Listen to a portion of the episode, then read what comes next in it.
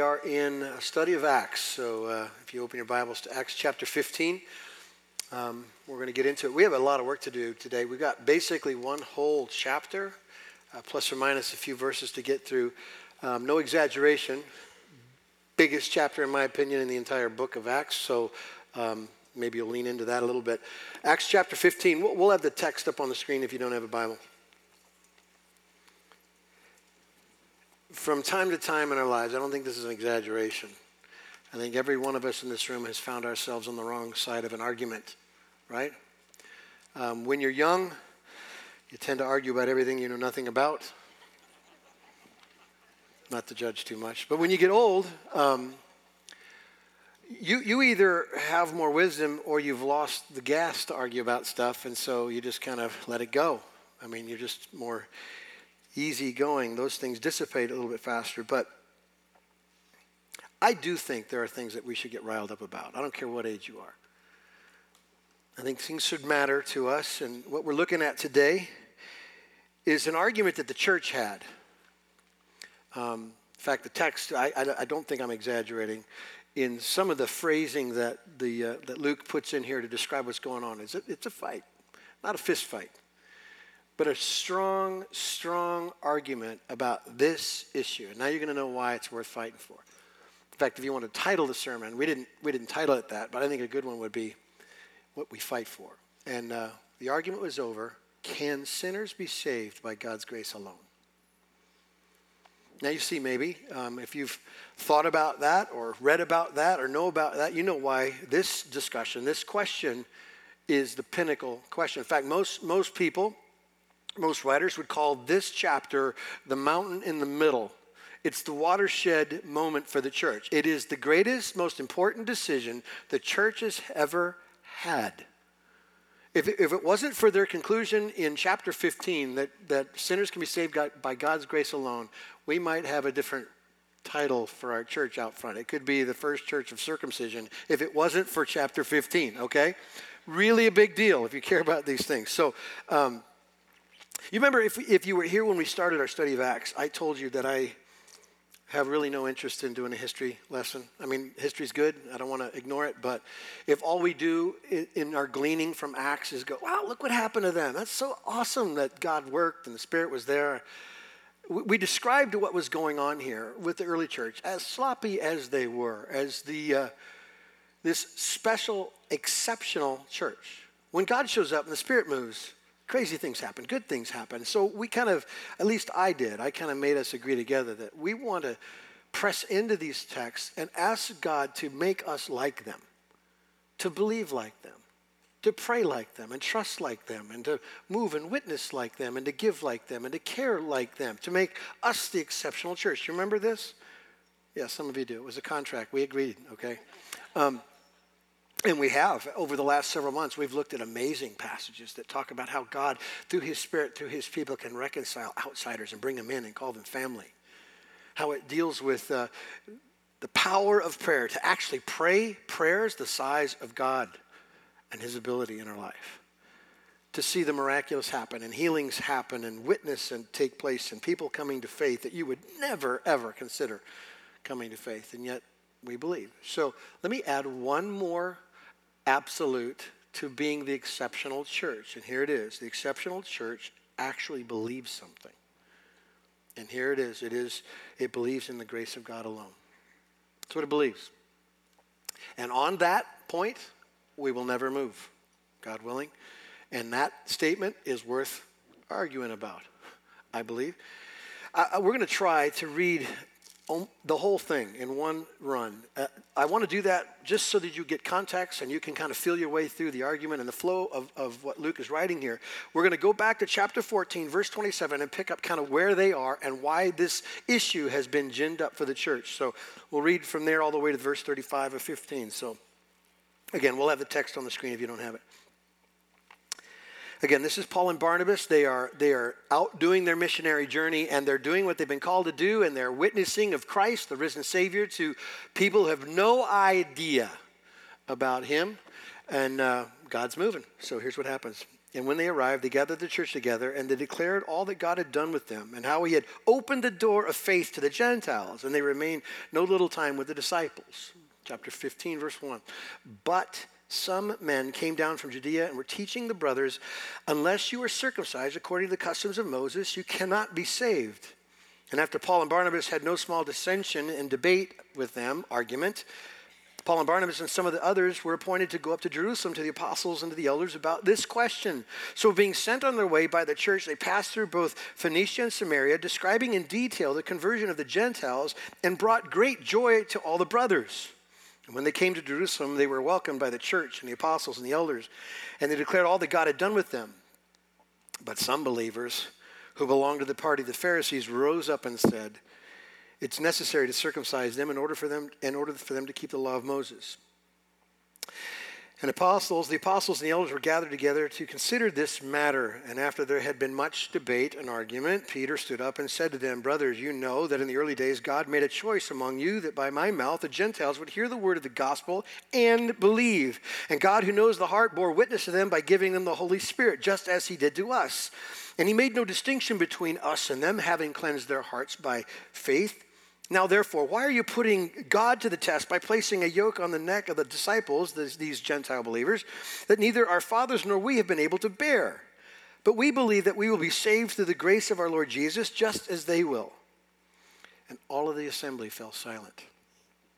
And they listened to Barnabas and Paul as he related what signs and wonders God had done to them among the Gentiles. And after they finished speaking, James replied, Brothers, listen to me. Simon has related how God first visited the Gentiles to take from them a people for his name.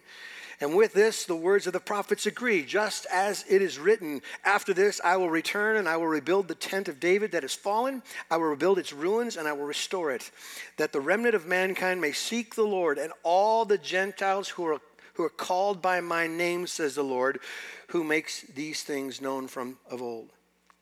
Therefore, James says, my judgment is that we should not trouble those of the Gentiles who turn to God, but should write to them to abstain from things polluted by idols and from sexual immorality and from what has been strangled and from blood. For from ancient generations, Moses had in, in every city those who proclaim him, for he is read every Sabbath in the synagogues. Verse 22 Then it seemed good to the apostles and the elders and the whole church to choose men from among them and send them to Antioch with Paul and Barnabas they sent Judas, called Barsabbas, and Silas, leading men among the brothers, with the following letter. The brothers, both the apostles and the elders, to the brothers who are the Gentiles in Antioch, in Syria, and Cilicia, greetings. Since we have heard that some persons have gone out from us and troubled you with words unsettling your minds, although we gave them no instructions, it seemed good to have uh, to, to us, having come to one accord, to choose men and send them to you with our beloved Barnabas and Paul, men who, by the way, have risked their lives for the name of our Lord Jesus Christ. We have therefore sent Judas and Silas, who themselves will tell you the same things by word of mouth. For it seemed good to the Holy Spirit and to us to lay on you no greater burden than these requirements that you abstain from what has been sacrificed to idols, and from blood, and from what has been strangled, and from sexual immorality. If you keep yourselves from these, you will do well. Farewell. So when they were sent off, they went down to Antioch, and having gathered the congregation together, they delivered the letter. And when they read it, they rejoiced because of its, because of its encouragement. And Judas and Silas, who were themselves prophets, encouraged and strengthened the brothers with many words. And after they had spent some time, they were sent off in peace by the brothers to those who had sent them.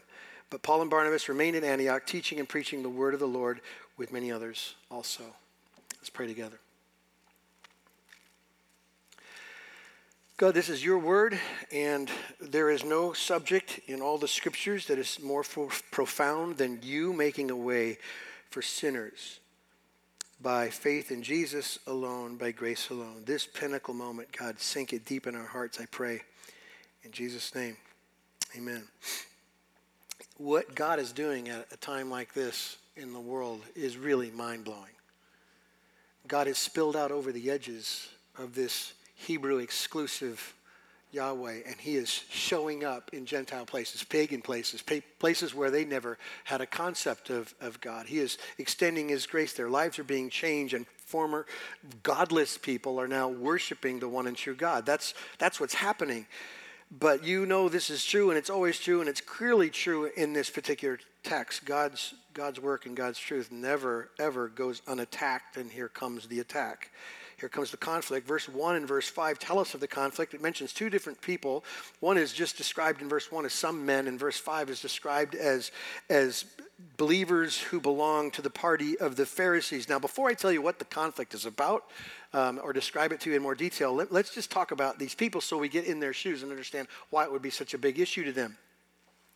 These uh, two groups of men could well have two completely different agendas because we just don't know. That some men of verse 1 could simply be Jews that are always resistant to Jesus, no matter what. They could be total gospel, pers- you know, like these people that Jesus met that just resisted everything about him. They could be f- foot in the sand about every issue. But these believers who belong to the party of the Pharisees, these guys had a legitimate trust in Christ. They're described as believers in this text. And they had no doubt, because of that decision, made a clear cut decision to leave or to suffer the consequences for that decision in, in their culture.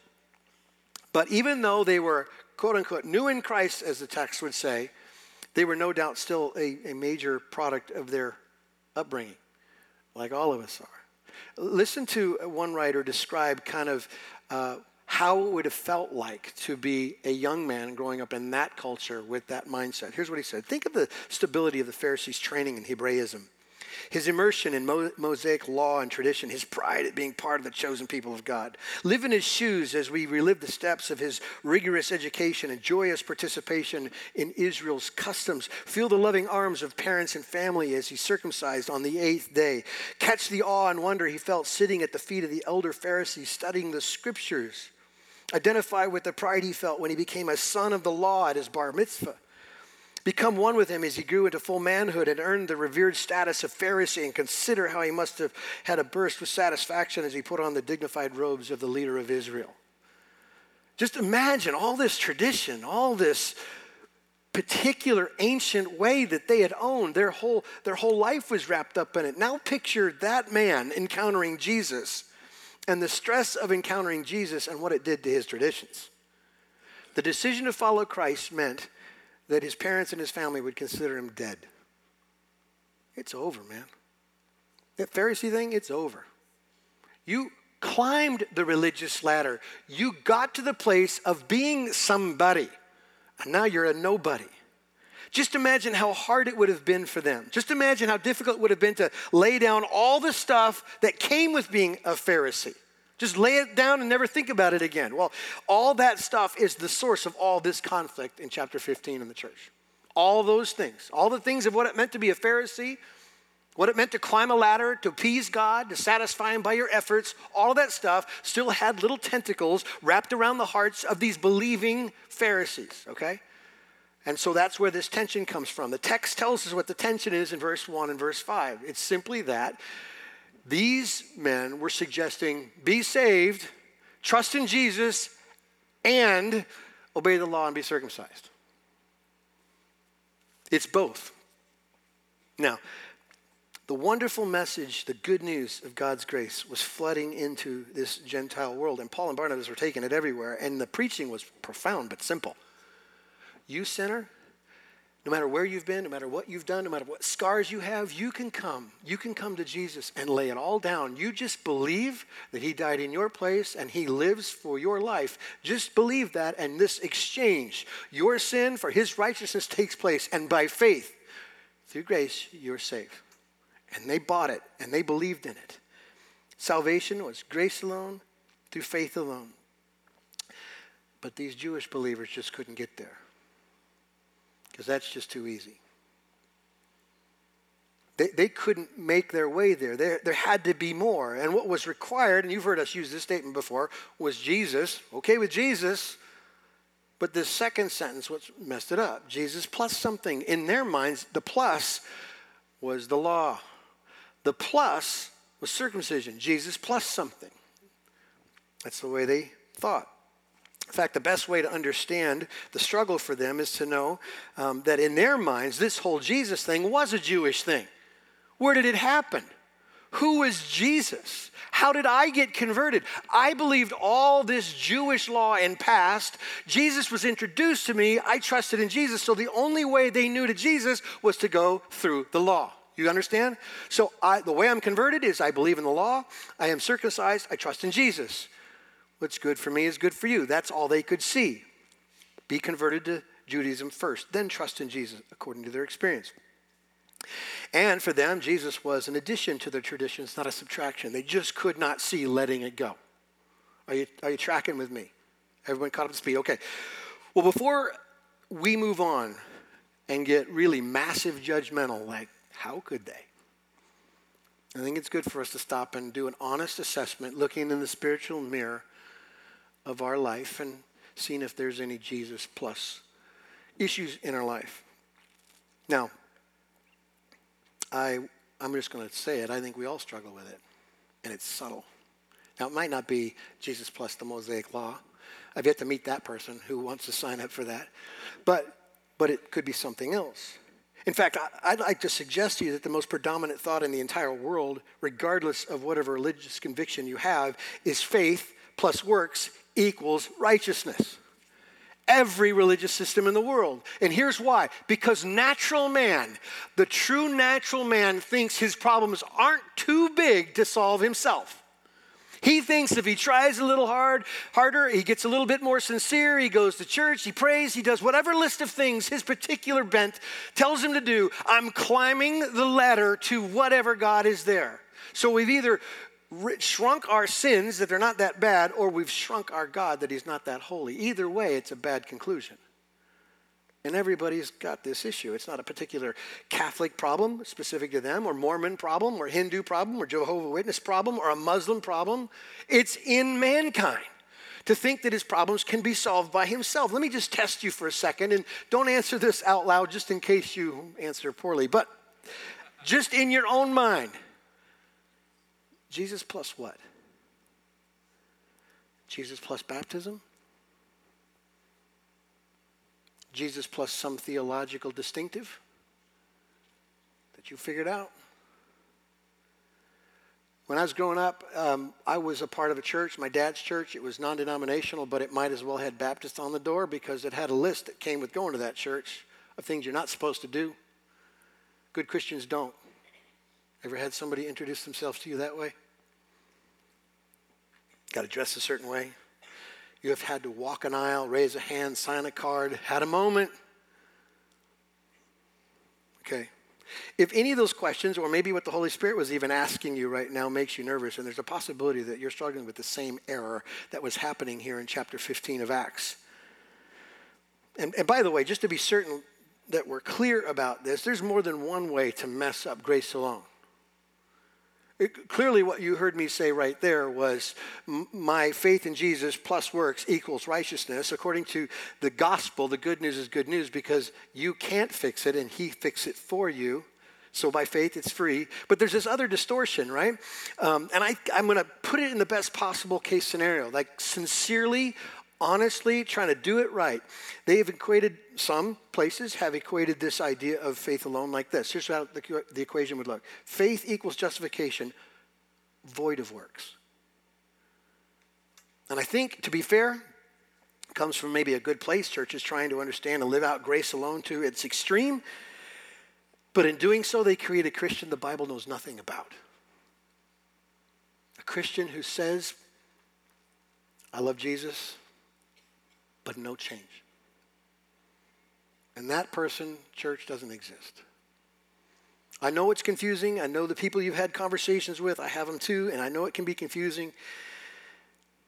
But this person, the Christian who confesses faith in Jesus and showing absolutely no fruit, with no burden whatsoever to ask the question Is Jesus alive in me? Is he living? You, you know, a, a way we describe this is the heart of man is dead and unresponsive to the things of God. And what God has to do fundamentally to move us to grace is to change my heart, my want to, my compass, my affections. And when He does that, guess what happens to me? I go after what I want, and what I want is Him.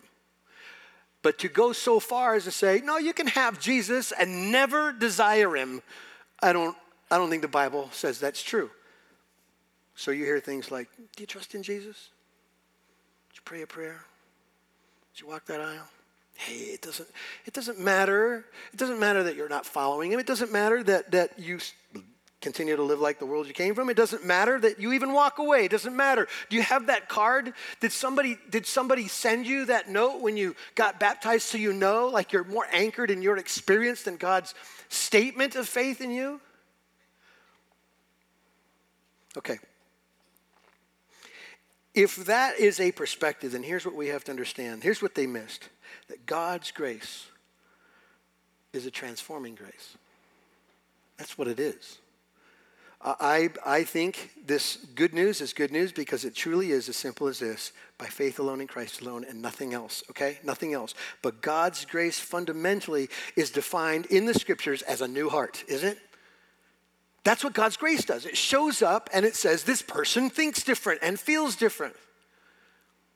So it affects not only what we believe, but also how I behave. And here's the reality of why it looks different is because my affections have been realigned. Let me give you a silly illustration so you remember. When I was a, a young man, like really young man, 1967, I had the treasure. It was a bicycle, okay? I loved that bike. And it was, some of you'll know what this was. It was a, it was a bike with a banana seat, ape hanger, yeah, yeah, ape hangers, and a big sissy bar on it. And I love that bicycle. And I watched my dad take care of his cars, and, and he would wax them and work on them. So I get the tools out and I oil it all up, and I'm waxing it. I loved it. I loved it. It was, this, it was like the goal of my affections until 1974. Guess what happened then? Yeah, a 1963 Ford pickup. That's what happened to the bike. A new affection. And nobody had to tell me to walk away from the bicycle. I just wanted the truck. Do you understand? That is a kind of a puny way to describe this magnificent heart change that God brings to his people. Fundamentally, understand that the good news of God's grace by faith alone is that he takes out your stubborn, warring heart and he puts in it a new affection, and you can't help yourself. I'm not saying to perfection, but you're going for it. Like, even in your lack of understanding, your ignorance, you, yeah, what am I supposed to do? How am I supposed to love? How am I supposed to give? Who am I supposed to serve? God, I'm, I got the Bible. I don't know what it says, but I want to hear from you. And you sit and you plow because your heart has been changed. A new affection, brand new person. God's grace is a new heart, and new hearts have new affections. So it isn't faith plus works, because that's blasphemy. And it's not faith minus works. It's faith alone that produces an affection for God that you can't help do. It's the ultimate description of the treasure that Jesus told us about in the Gospels. The man found the treasure, sold everything they had to get it. It was not a requirement, he couldn't help himself. Okay. By the way, Paul, who is in this discussion in the early church, pens kind of his and some would say this complementary text that's going right along with Acts and Galatians chapter, or Ephesians chapter 2, by the way. And here, here, is, here is a text we're very familiar with, but I, my guess is we don't finish it. So let me put it in total, and, and we'll see how you hear it. For by grace you have been saved through faith, and this is not of your own doing. Amen, church? Come on, that wasn't good enough for people saved by grace. Okay. It is a gift of God, not as a result of works, so that no one may boast. Amen? Okay, that's where most of us stop. All true, faith alone. Watch this. Watch his conclusion. For we are his workmanship, created in Christ Jesus for good works, which God prepared beforehand that we should walk in them. Both. Okay, so let's get back to the story. Here is, uh, here is the conflict we've seen and the conflicted that are part of it. Now let's look at the council in Jerusalem. Verses 6 to 21 tells us this story, and particularly just to speed up it, the story a little bit. There are four people who stand and talk that we know of, according to Luke. Um, those people are Peter, Paul and Barnabas, and James, that stand to give kind of a statement about this argument over is it just really faith alone or is it something more to it? Okay, I'm calling this the proof of grace alone, and these apostles bring it. The first one to speak is Peter. He gives us four. The first one is this. In verse 7, he says, Look at the past.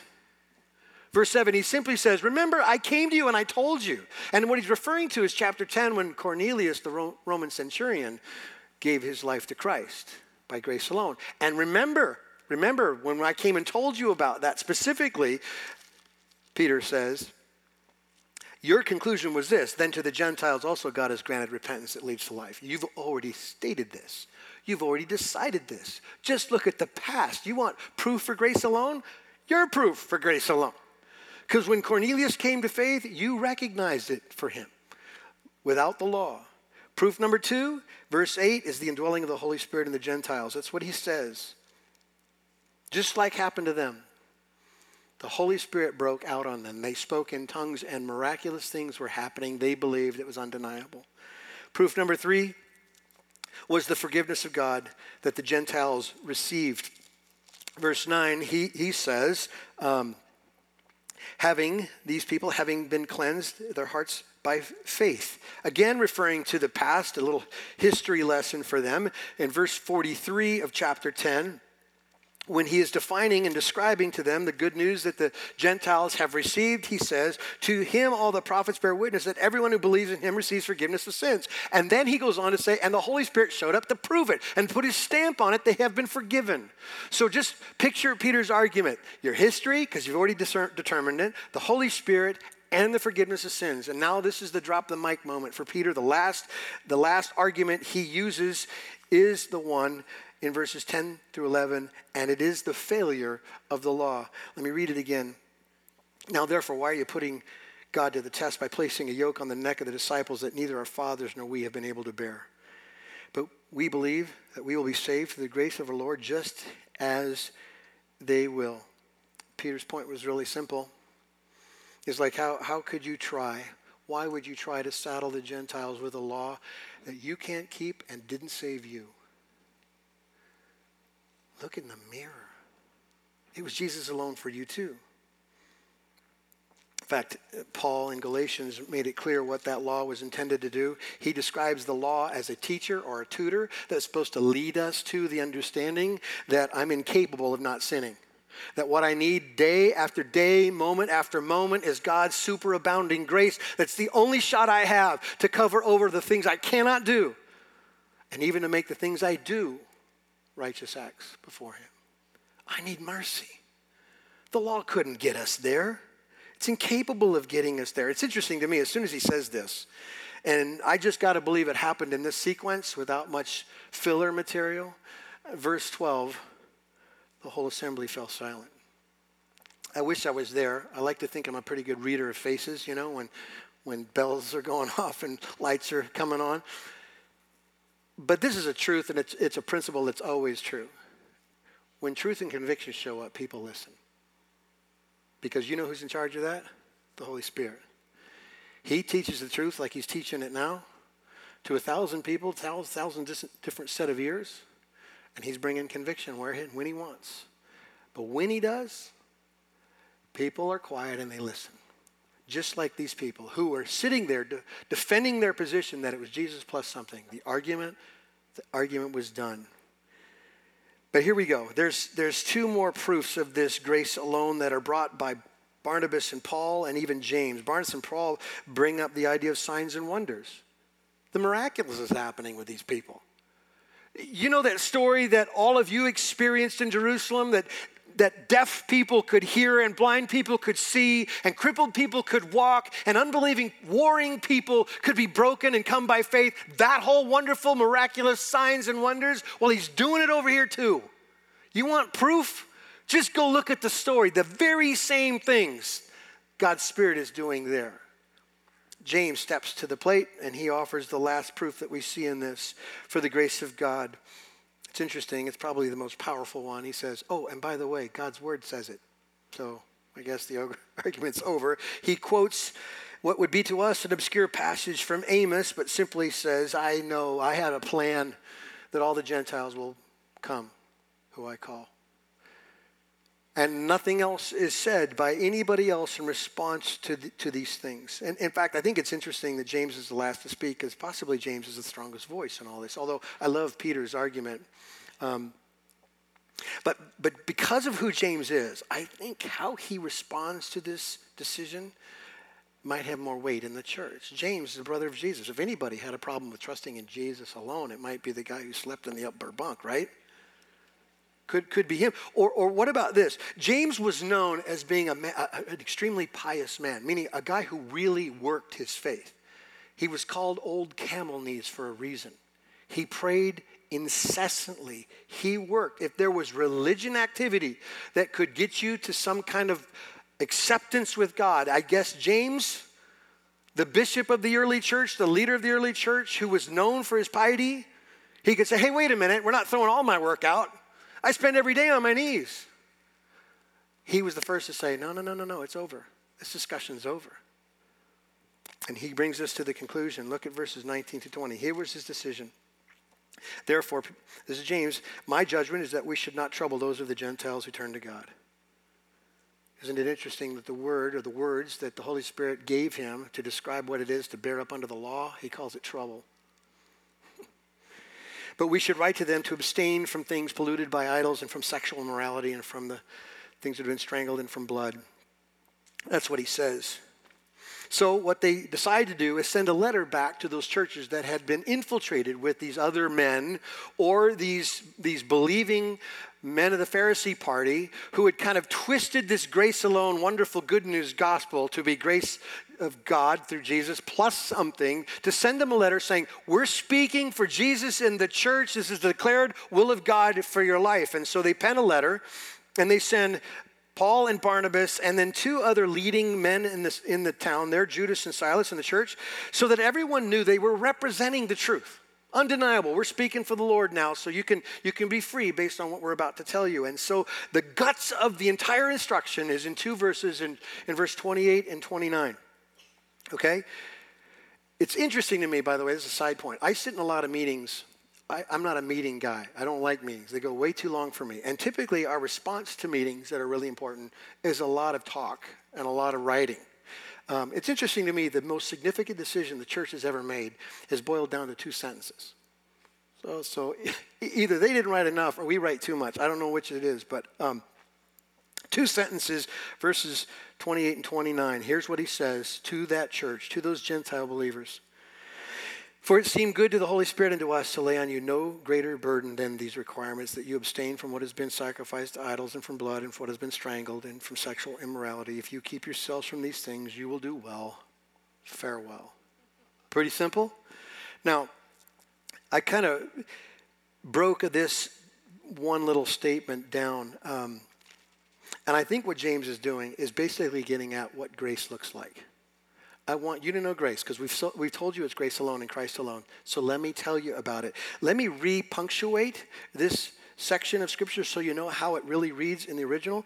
In verse 28, this is how it reads For it seemed good to the Holy Spirit and to us to lay on you, no, not even one greater burden, period. That's the story of Jesus alone, by faith alone, grace alone. That's it. No greater burden, not even one other burden but that. That's what he says. And then he adds this wonderful thing. That this, this had to be ringing in their ears, okay? So, so if you're one of the, the Jewish leaders who had thought that your efforts and your religion were somehow making God smile bigger at you, just imagine what they hear. Not your traditions,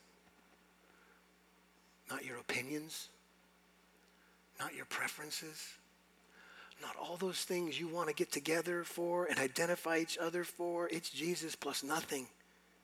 And Jesus plus nothing equals everything. That's what they heard. Completely good news, right? And in this amazing response that once we get Jesus, and Jesus alone determines what it means to be a good Christian, not all that other stuff, okay? To tell somebody there's more than Christ alone is bad news for them, and it's hell on the church. I just want you to know that. That's why chapter 15 stands out as a monument to God's defense for how you and I and every man who's ever been saved comes to faith, grace. That's it. It's interesting how he ends because if you're honest and you just read this, you struggle with verse 29 a little bit. Because you get all excited about grace alone and you go, wait a minute, what is he throwing down all these laws for at the end? He's wrapping up with a bunch of legalism, it seems like, but you have to understand his context.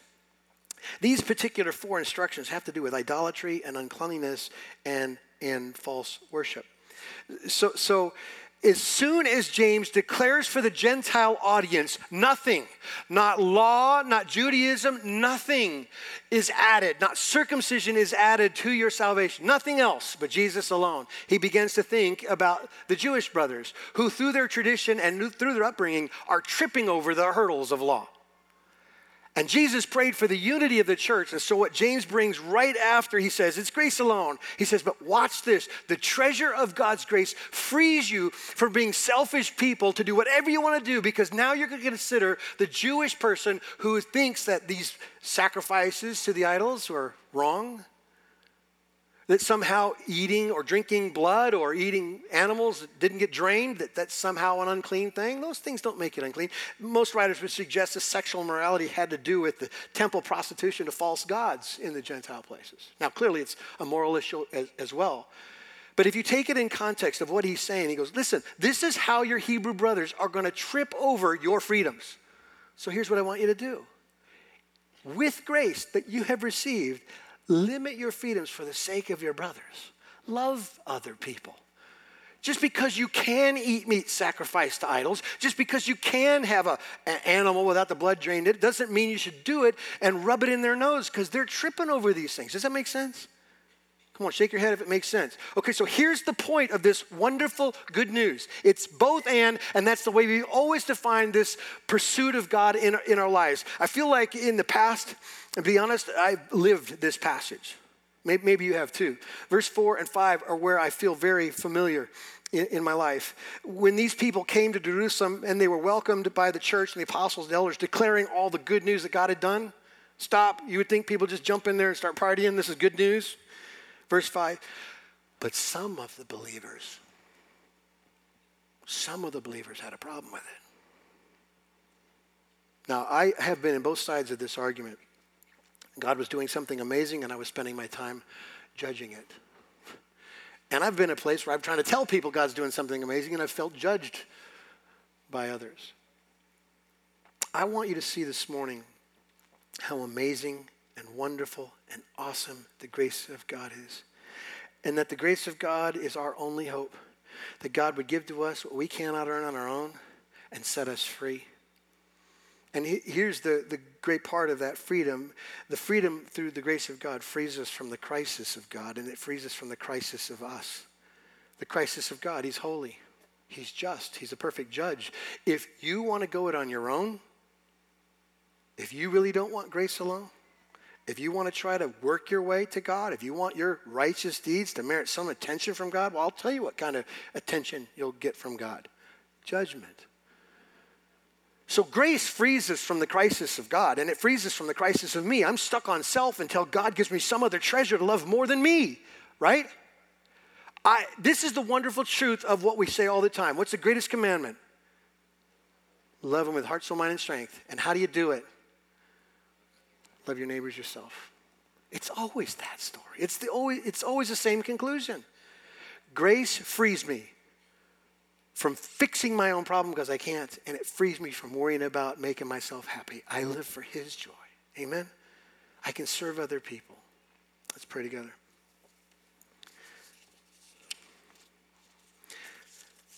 Thank you, Father, for this passage, this amazing moment in the church's history where they defended what you died to give us freedom.